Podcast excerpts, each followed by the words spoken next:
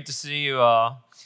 Uh, get your uh, note sheet out. Turn in with me to Nehemiah chapter 2 and uh, take some notes. So, if you're not in a small group and you're thinking about joining one, okay, we do sermon based small groups. So, taking notes get you ready for your small group. Um, if you're new to Coastal, thank you for being here. And I want you to know it's not an accident that you're here this morning.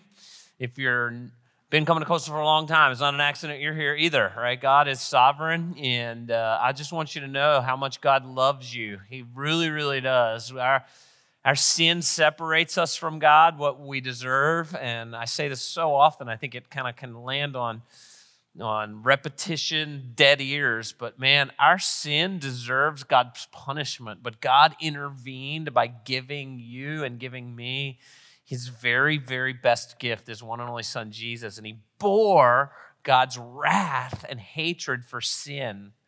And by the way, that means our particular sins. On, and he pours that out on Jesus Christ instead of on us. Isn't that an amazing truth? And if you ever wonder how much God hates sin, we're to look at the broken, bloodied body of Jesus. Like crucifixion is horrific and it was probably it's probably one of the most horrible ways to die ever devised by man. And uh, and yet that's what Christ suffered. And it's a picture for us of how much God hates our sin and if the story ended there, just be a martyr story. But then Jesus Christ stepped out of his own grave, uh, reminding us that he is exactly who he claimed to be, the Son of God, okay? And the Apostle Paul in 1 Corinthians 15 says, if that is not true, you should go do something else this morning, okay? Don't waste your time, talent, and treasure in a local church. But if it is true, it makes all the difference in the world, right? And, uh, and so uh, praise God for the God. We call it, if you're new to Coastal, that's the, the word gospel means good news. That's the good news, right? The bad news is your sin separates us from God. The good news is Christ reconciles us or gets us back in relationship with our Creator. And by the way, you're now here on the planet, you're left on the planet as a Christian to, to make an impact. God wants you to use your time, talent, and treasure to make an impact so that others may hear about this good news and the gospel of Jesus Christ. Amen? And uh, so I'm really, really grateful you're here. I want, I'm really kind of starting and ending today uh, with two questions uh, that I want you to answer. And, and the first one is this uh, as we go to Nehemiah 2. Uh, the first question is what, what's the biggest risk you've ever taken? Right? Like, what does that look like for you? Was it a business risk? you know you took a risk and maybe in business and it did or it didn't work out right maybe maybe it was a financial risk like you really gave, or maybe it was tied up in a business that you started.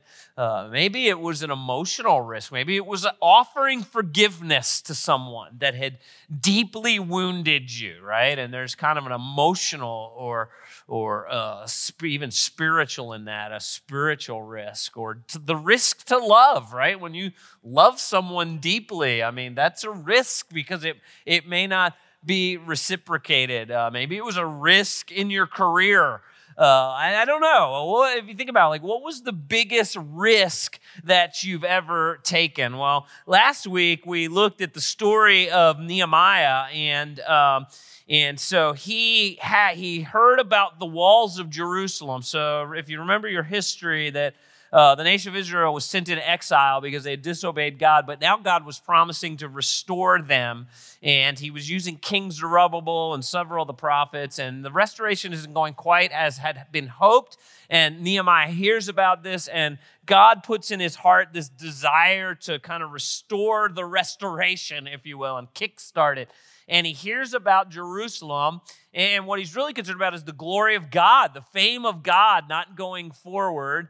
And last week we just talked about how it just hits him hard and he mourns and he weeps and, and he fasts over what, what is not happening for the fame and the glory of God. And I kind of ran that through the New Testament and I talked about, we began to pray uh, for lost people, right? Is there somebody in your life that doesn't know Christ that we just want to begin to pray for and, and have a heart to see the kingdom of God. And so, again, running Old Testament through New, the kingdom of God is one person at a time uh, in the hearts of people uh, as they re- hear the gospel message, the good news of Jesus, and they repent of their sin and they reconnect with their Creator through Jesus Christ. And God uses them to make an impact. And, and so we began to pray for people maybe that don't know the Lord. And, and now it goes from prayer uh, to risk. Okay, so to chapter two is now Nehemiah begins to, to put some feet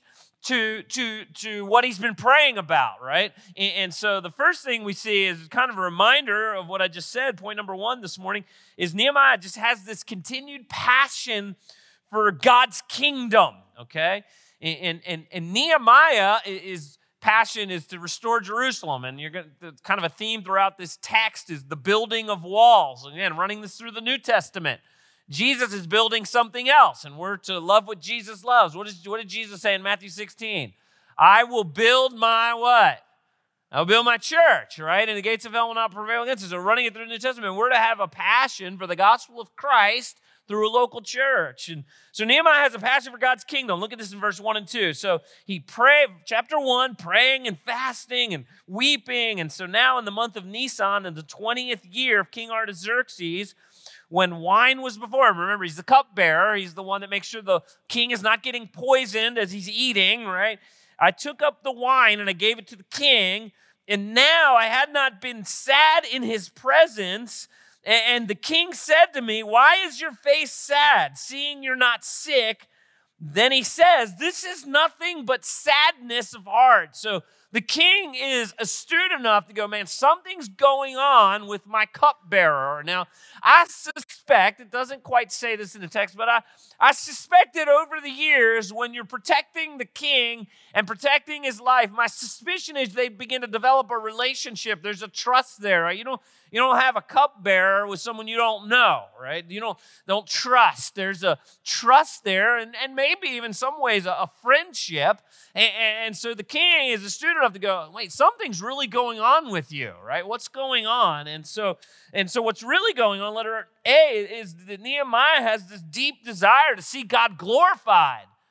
There's, God made a promise, it's not happening, and I, and I want to see God's name lifted up. And by the way, this sadness of heart, if you remember, and this text actually gives us some dates, right? We hear in this chapter what month it is. And, and we know that, that it's really four months since Nehemiah heard from his, his relatives that came back from Jerusalem things aren't going so great.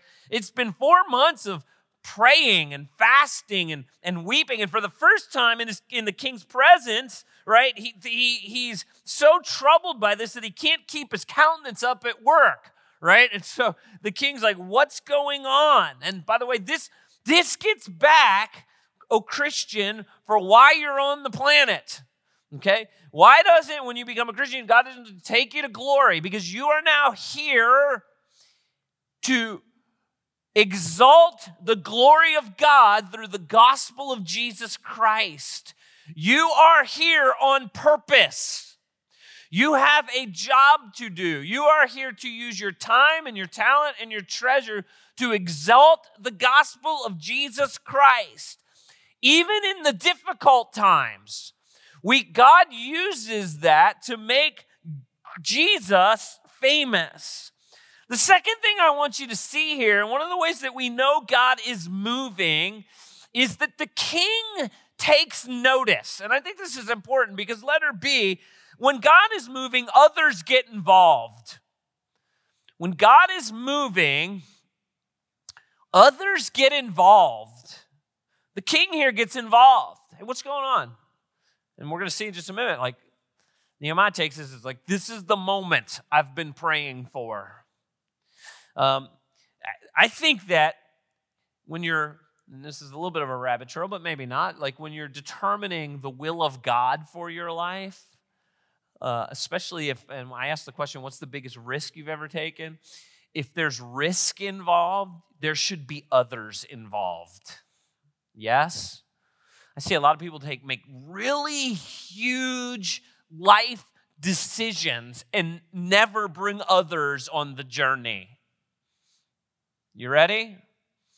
I get really, really nervous when someone's making a massive life decision who you're going to marry, stepping, leaving a, a good job to step out and risk, you know, whatever, whatever the big risk that you've taken. And I get really nervous when someone says, Hey, I'm doing this and God told me. Oh, well, then, if God told you, no one can ask any questions, right?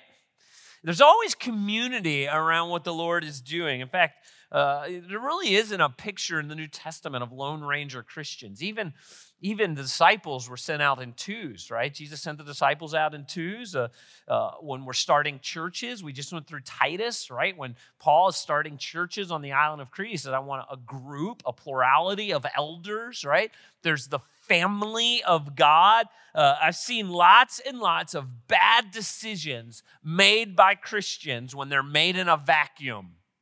Yes? And so, if you're getting ready to make a big decision, young people, if you're thinking about getting engaged and getting married, like, like bring in some godly people into that decision. Bring in your parents. Like, uh, your parents, believe it or not, really do love you and really want the best for you, right? And, and so, like, when you're making those big decisions, bring in some people and say, hey, I'm thinking about doing this. Like, like ask some questions, give me some feedback you know let's make sure we're we're doing this in wise counsel and so here god brings in by god's grace to nehemiah the most powerful man on the planet at the time he brings in the king of persia and artaxerxes is like what's going on nehemiah right and so now number two we, we see Nehemiah take a risk, and it's, it, it's something he's been praying for. He's been weeping, he's been fasting. And point number two now, he has to have courage in trusting God's power. And so, what I want you to hear this morning is we're not to just in life take willy nilly risks, but we are to take risks on the Word of God. When God says He's going to do it, then we can take risks and He shows up and He fulfills His Word and His promises, right? And so, letter A, we see this that He takes a risk and a prayer. He does both at the same time. And I really, really love this passage. Check this out.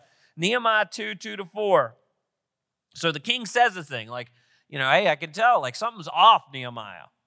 And Nehemiah, then at the end of verse 2, he says, Then I was very much afraid because you're not to be, uh, have a, a, a, a, a sad countenance in the presence of the king, right? The king's got enough stresses.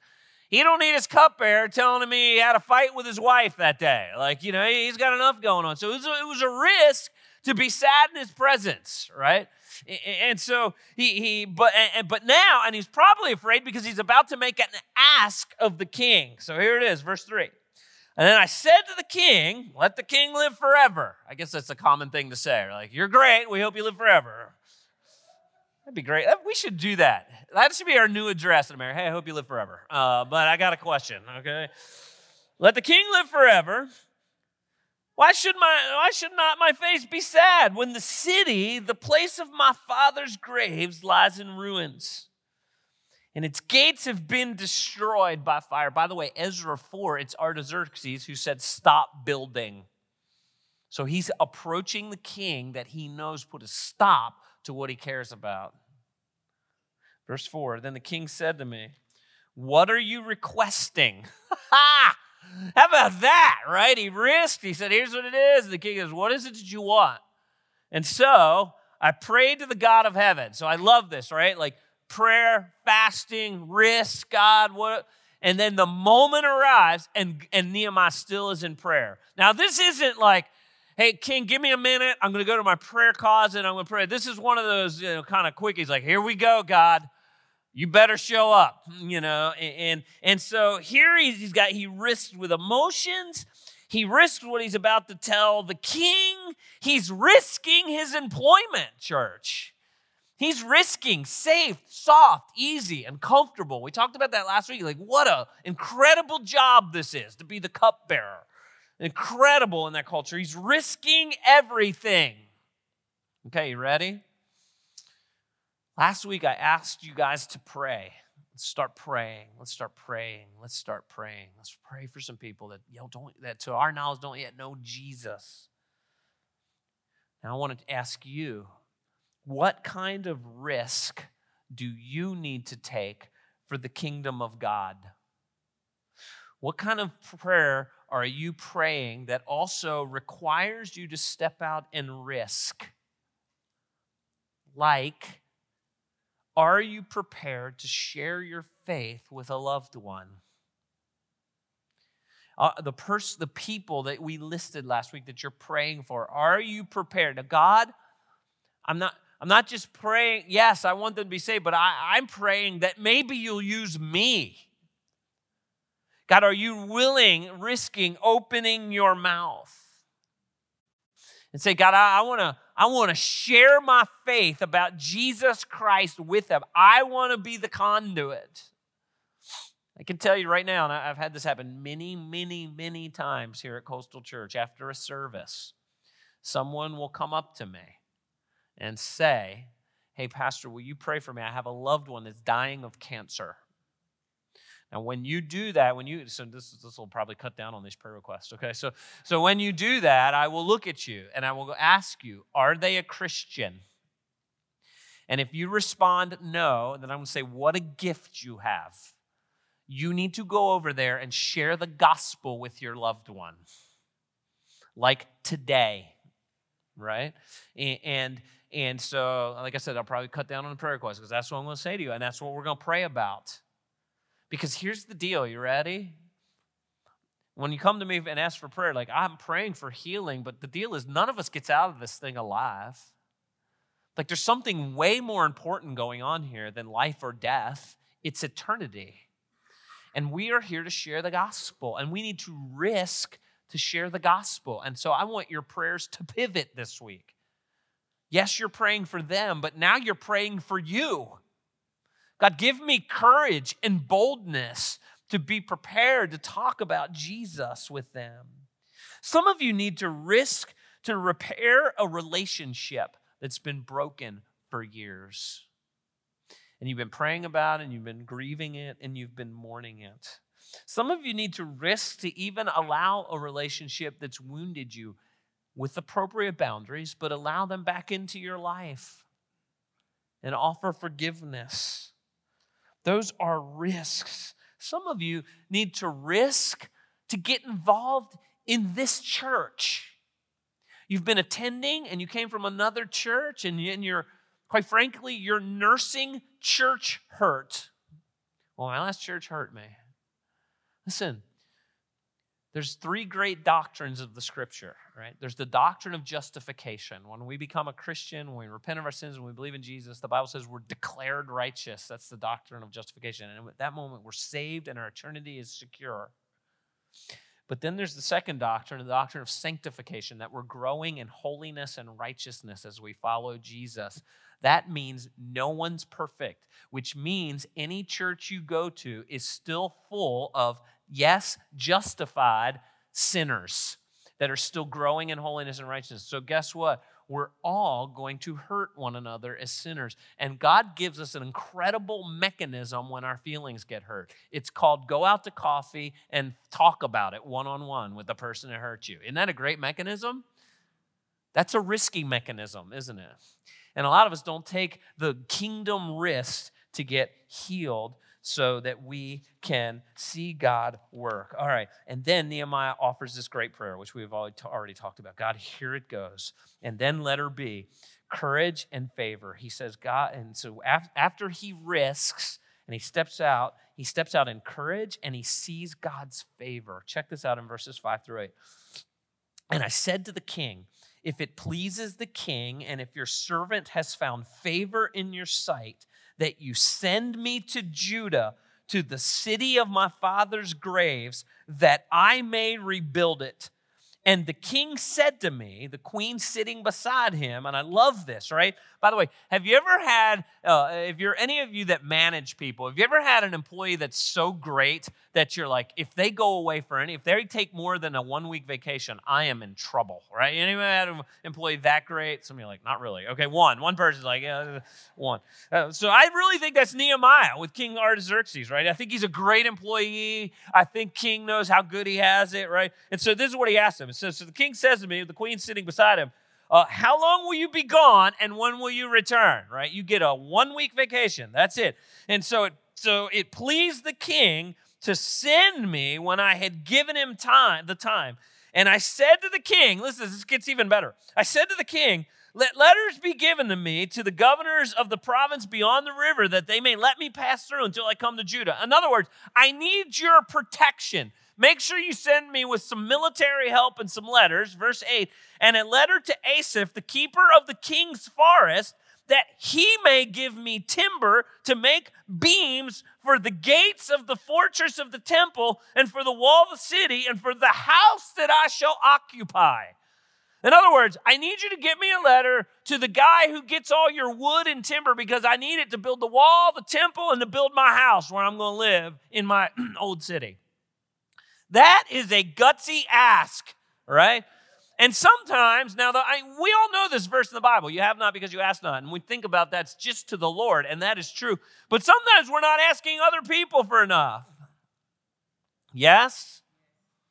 Listen, if you've been coming to Coastal for any length of time, you know I am not ashamed to ask for financial resources for the good of the gospel. And listen, the reason I'm not ashamed to ask for it is because I don't think as you give it, you're going to stand before God one day and regret it. Amen? I know it got real silent in here. Like, is he about to ask again? You ready? Yes, I am. Okay. Yes, I am, because I think that sometimes we don't ask enough. And by the way, when you give, what does God promise? I'm going to supply all of your need according to my riches in where? In glory, if you know the Philippians passage, right? And so God is going to provide for you as well. And so guess what? Nehemiah makes an incredible ask. And the king, back to verse 8, the king granted me what I asked. Why? Why, church? What's it say? For the what? Let's read it together. For the good hand of my God was upon me. We don't worship a chintzy God. Amen? We don't worship a God that gets cheap on us. Our God, according to the book of Romans, has already given us his best gift. If he's given you his best gift, he's not going to hold out on other things that we ask for when we need them. And Nehemiah is specific in his ask, and, and God uses King Artaxerxes to, to see, uh, to, to, for the favor of God to rest upon Nehemiah. And he gives him what he asks. I need the, I need the, I need the military to escort me through. I need the timber to build the walls, the temple, and my own house. And Artaxerxes is like, you got it. Isn't that amazing? And by the way, um, if you're sitting in a, in a position in life where God is blessing you and you're seeing success, maybe in a business or your kids are thriving or whatever, uh, whatever's going on in you, that you see the hand of the Lord in blessing, it, it's really, really one of the great temptations of, of blessing is we somehow think we're doing it ourselves. Amen? We, we began to rob God of credit we're, we're like credit people. Who gets the most credit when things are going well? I love Psalm 127. It says, Unless the Lord builds the house, you labor in vain. You're wasting your time. Let's be really, really cautious. In fact, I don't know if it's a small group question this week, and I haven't seen the small group questions yet this week. Um, but maybe one of the small group questions you small group leaders should be asking is where in your life are you seeing the good hand of God? Right, and give thanks. It's part of the reason we sing praise songs, right, as we thank the Lord for his good hand upon us. Finally, let's see. When, when you see God working, it, it, you can expect resistance.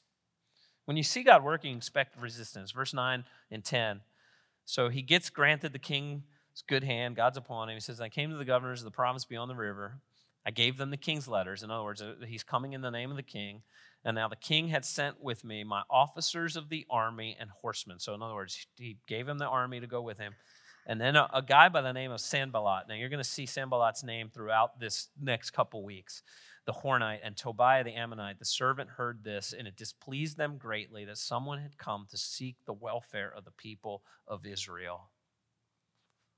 Church, when by God's grace you start making a kingdom dent, there will be enemies. Yes? Jesus said, In this, world, you're going to have troubles. If it weren't so, I, I would have told you. Why is it? Because there's real, real enemies. Now, when we run these texts through the New Testament, right, we don't wrestle against flesh and blood, Ephesians 6. That's not our wrestle. What's our wrestle? The world, the flesh, and the devil. Three things, right? The world is kind of the influences that keep us thinking, give us a non Christian or an unbiblical worldview. That's the influences of the world.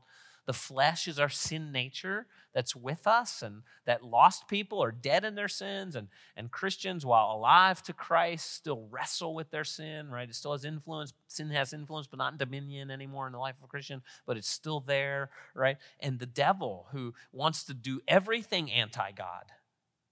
Okay, you ready?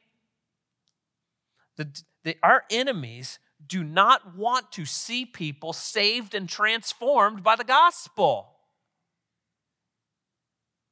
Like, there are enemies saying, I don't want to see this happen. By the way, one of the things on the weeks that we do baptisms here on Sunday morning at Yorktown, what do I do? I always end those services saying, Pray for the people that were baptized this week. Why? Because once you make a kingdom dent, there are real enemies. It's coming after them. They just stood up and professed Jesus as Lord and Savior of their life. You think the enemies, the world, the flesh, and the devil, want to see that happen? Anybody? The answer is no. No. The enemy doesn't want to see marriages restored. The enemy doesn't, doesn't want to see thriving Christian families. The enemy doesn't want to see babies protected. The enemy doesn't want to see our culture freed from sexual sin. Listen, when you start, when, when, when, the, when the kingdom's going forward, there are real enemies. Of course, Sanballat's going to stand up and go, wait, whoa, whoa, whoa, whoa, whoa, whoa, I'm real comfortable here with the nation of Israel not thriving. Listen, the world doesn't want to see Christian, real, genuine Christianity thrive, and so we shouldn't be surprised when there's real enemies. Which leads to the third thing, right? We have to be strategic when we're working for the kingdom of God. so lots of prayer, lots of prayer. But then there's organization, right? God, serving God is not opposed to organization, which is point number three, right? There's a strategy for God's work. God, God cares about the details.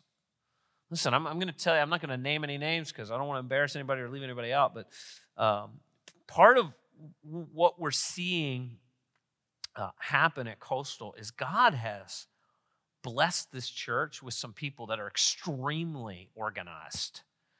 They're, they're great at thinking through processes and procedures and details. That, that is not my strength, okay? And, and God has blessed this church with how, how do we organize so that it is we as individuals we give our time talent and treasure that can be multiplied like loaves and fishes to make a dent for the kingdom of god. And, and nehemiah is careful and so in verses 11 to 16 i'm not going to read all those okay but basically what he does is he gets up in the middle of the night and he He's now in Jerusalem and he rides in the middle of the night around the walls of Jerusalem, just surveys the damage, if you will. And, he, he begins to plan in his heart and mind, like, how are we going to do this? And he, he develops a plan. It's really interesting, actually. He doesn't even tell everybody the fullness of his plans which is important, right? Because those of you who lead things, you know that sometimes you don't say everything all at once, right? He withholds some information, knowing like I don't want to probably I don't want to overwhelm them at the size of the task, right? So we're gonna we're gonna take this one step at a time. And so letter A, like we see in chapters 11, verses 11 through 16, that God cares about the details. Yes, we pray. Yes, we risk. And yes, we organize. And then, and then Nehemiah, let her be here, gathers the people around, the, the, the, people of Israel now. And, he, and we talked about this last week. He defines reality for them, right? We have to rebuild this wall. And so the officials, verse 16 and 17, and so he takes a couple nights, rides around the walls, comes up with a plan, sees it by himself, prays about it again. And then he says in verse 16, and the officials did not know where I had gone or what I was doing. I had not yet told the Jews and the priests and the nobles and the officials and the rest who were who were to do the work. In other words, there's some information I have that I didn't, I didn't tell everybody yet.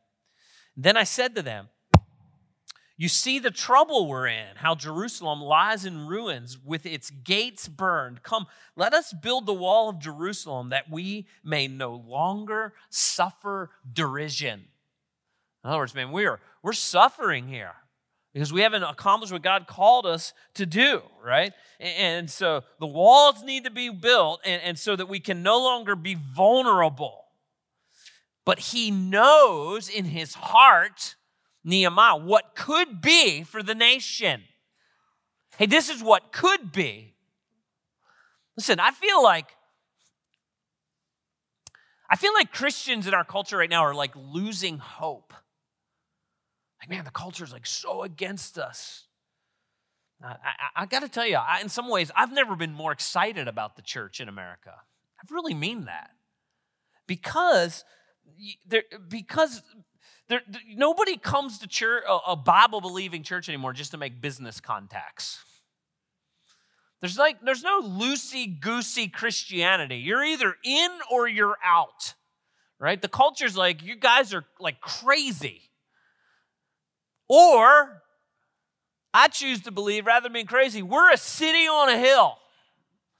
We're a light that's not to be put under a bushel.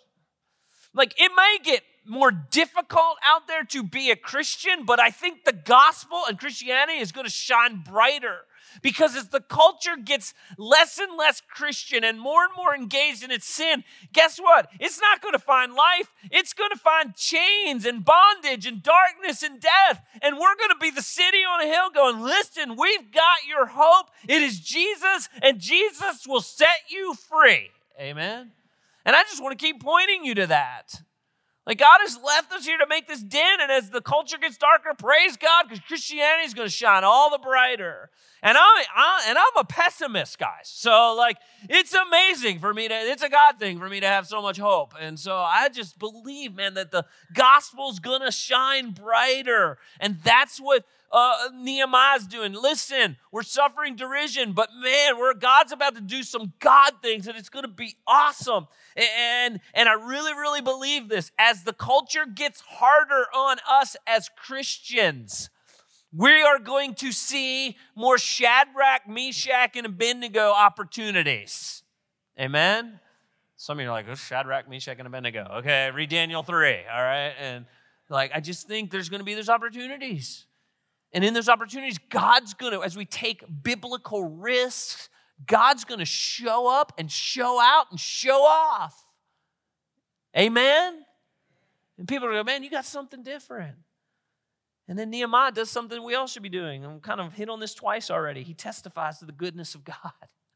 Hey guys, we're gonna we're gonna do this thing. God's with us.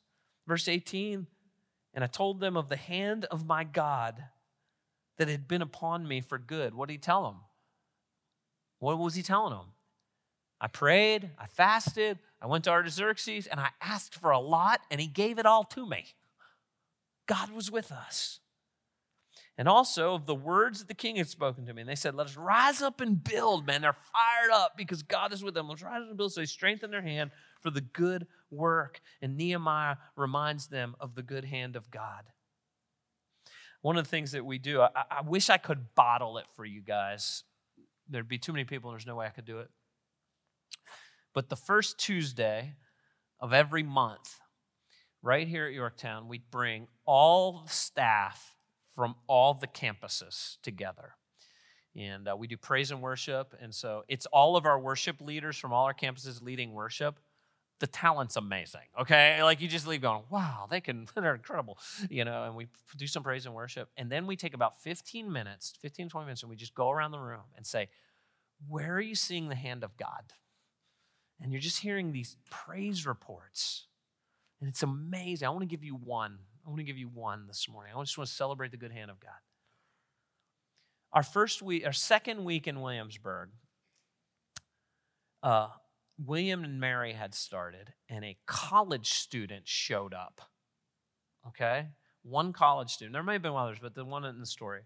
They took public transportation. They were trying, it was a freshman at William and Mary. They were trying to get to another church. I don't even know which one. They got off at the wrong stop and they ended up at Coastal Church Williamsburg at second week.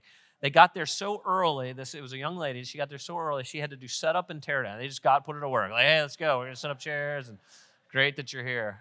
Made you feel welcome. And um, and so afterwards, they were talking to her, and she said, you know, if we could if we could run a bus to William and Mary, I really I think I can get a lot of college students to come. And uh, so Pastor Colin up there and Pastor Hunter, they were and some of the leaders up there were talking, and he they were like, "There's no money in the budget for a bus. Uh, we were hoping to maybe do that in 2024, 2025, but there's no money this year for the bus. However, uh, the the school that they're renting has a bus that we've been eyeballing. They were selling it for seven thousand dollars, and one of our church members walked by and said, uh, "How much? How much for that bus?" And they said seven thousand dollars. And he said, "This person said I've been saving for my personal vehicle, but I want to see college kids here." And you donated seven thousand dollars to give us a bus. And last week, there were fifty William and Mary students at that campus. Okay, 50. I don't know how many came on the bus. Okay, that I don't know. I don't know how they got there. And and there's just a lot going on there. Like uh, you guys support a missionary, Matt Kerr with FCA. He's had a huge influence on the William Mary campus. Right, that's been part of the students coming and and, and he's been investing for years up there with the athletes and, and now they're starting to come to our campus. Like all of, the good hand of god is just all over the place as we're serving the lord. And uh, and so i wanted to and by the way this is a side note. Here's what i want you to do if you're in a small if you're a small group leader. Okay here's what i want you to do. This is what i've been doing for years uh, during your prayer request time of your small groups i want you to write them all down and then your last week week eight okay? I want you to read through the list and see how many God has answered.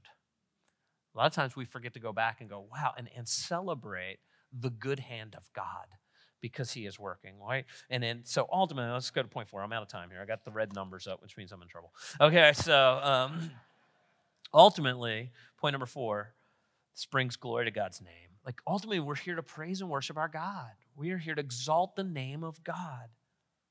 In verse 20, Nehemiah says, Then I replied to them, The God of heaven will make us prosper, and we, his servants, will arise and build, but you have no portion or right or claim in Jerusalem. He's talking to the enemies that, he's, that have been threatening what God's about to do. Listen, God's going to accomplish his word.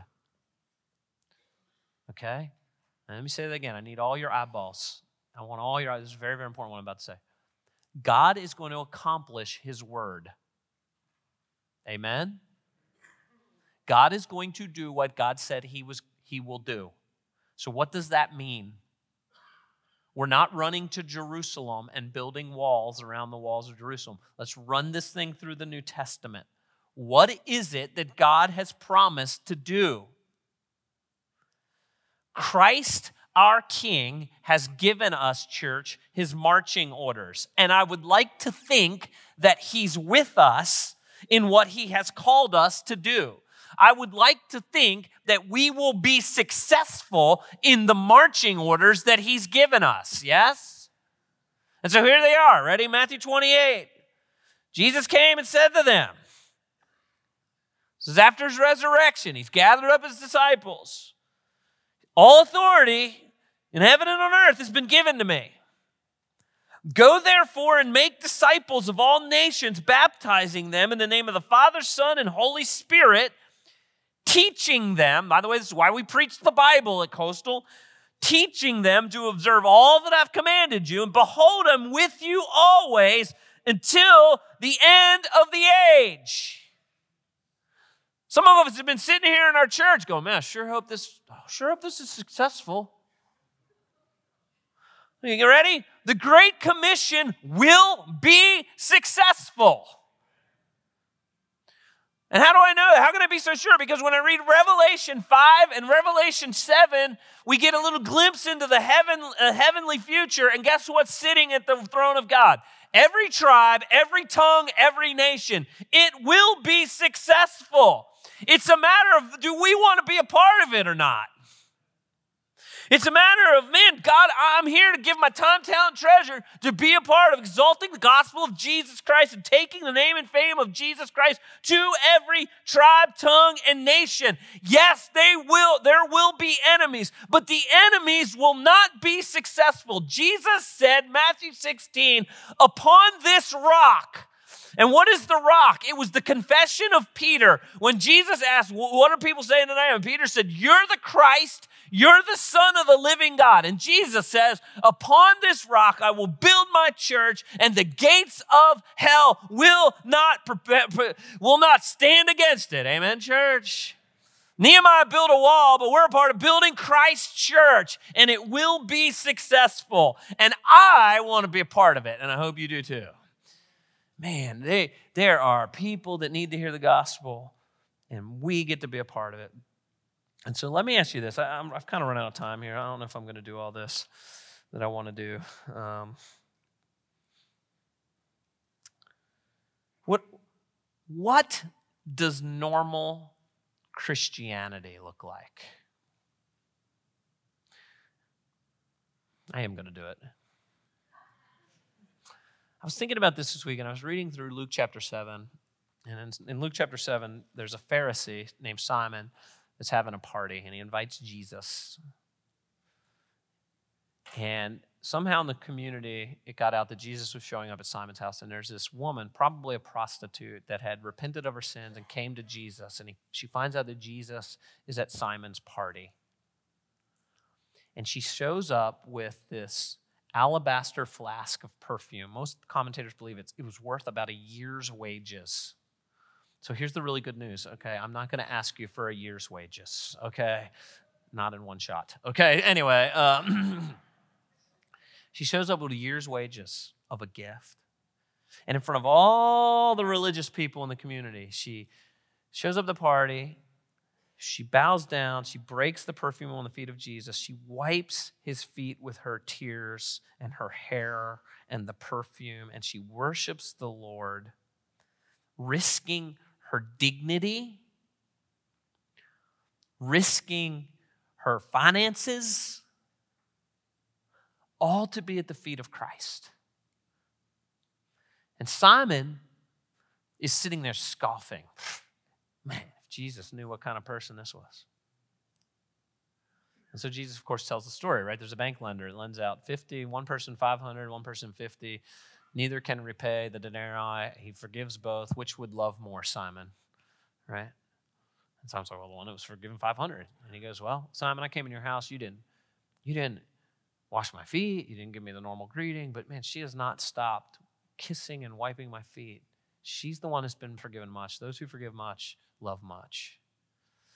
Here's the deal to be a Christian, all of us are supposed to be going, I'm the one who's been forgiven much. All of us.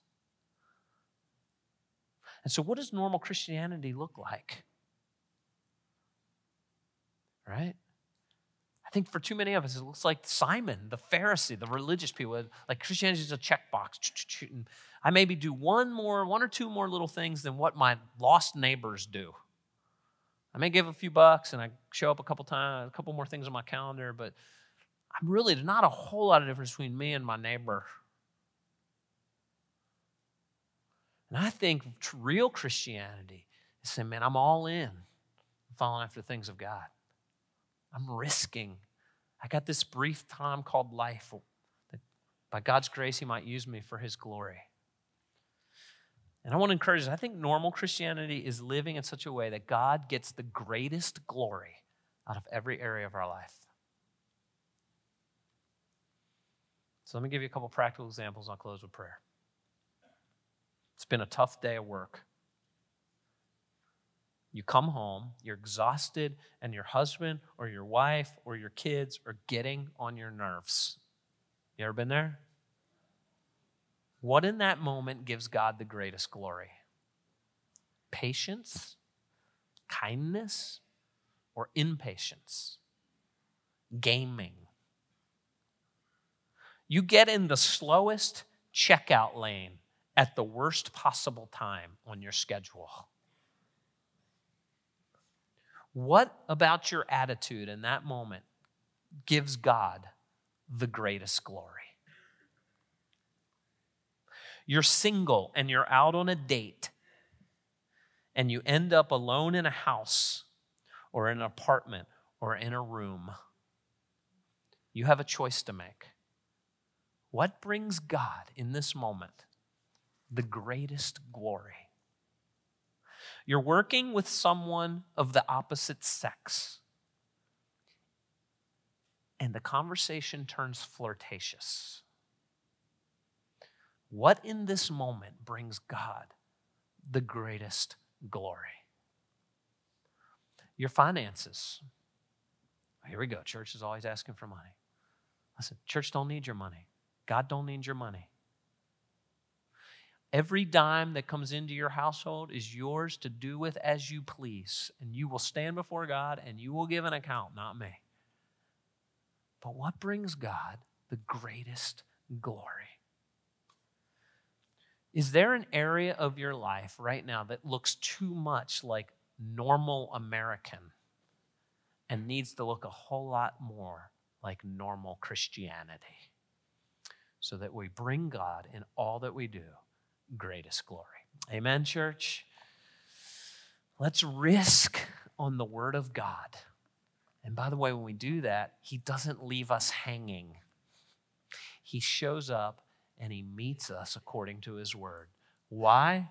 Because God's good hand is with us. Amen, church? Let's close with prayer. Father, thank you for your Word. God, I don't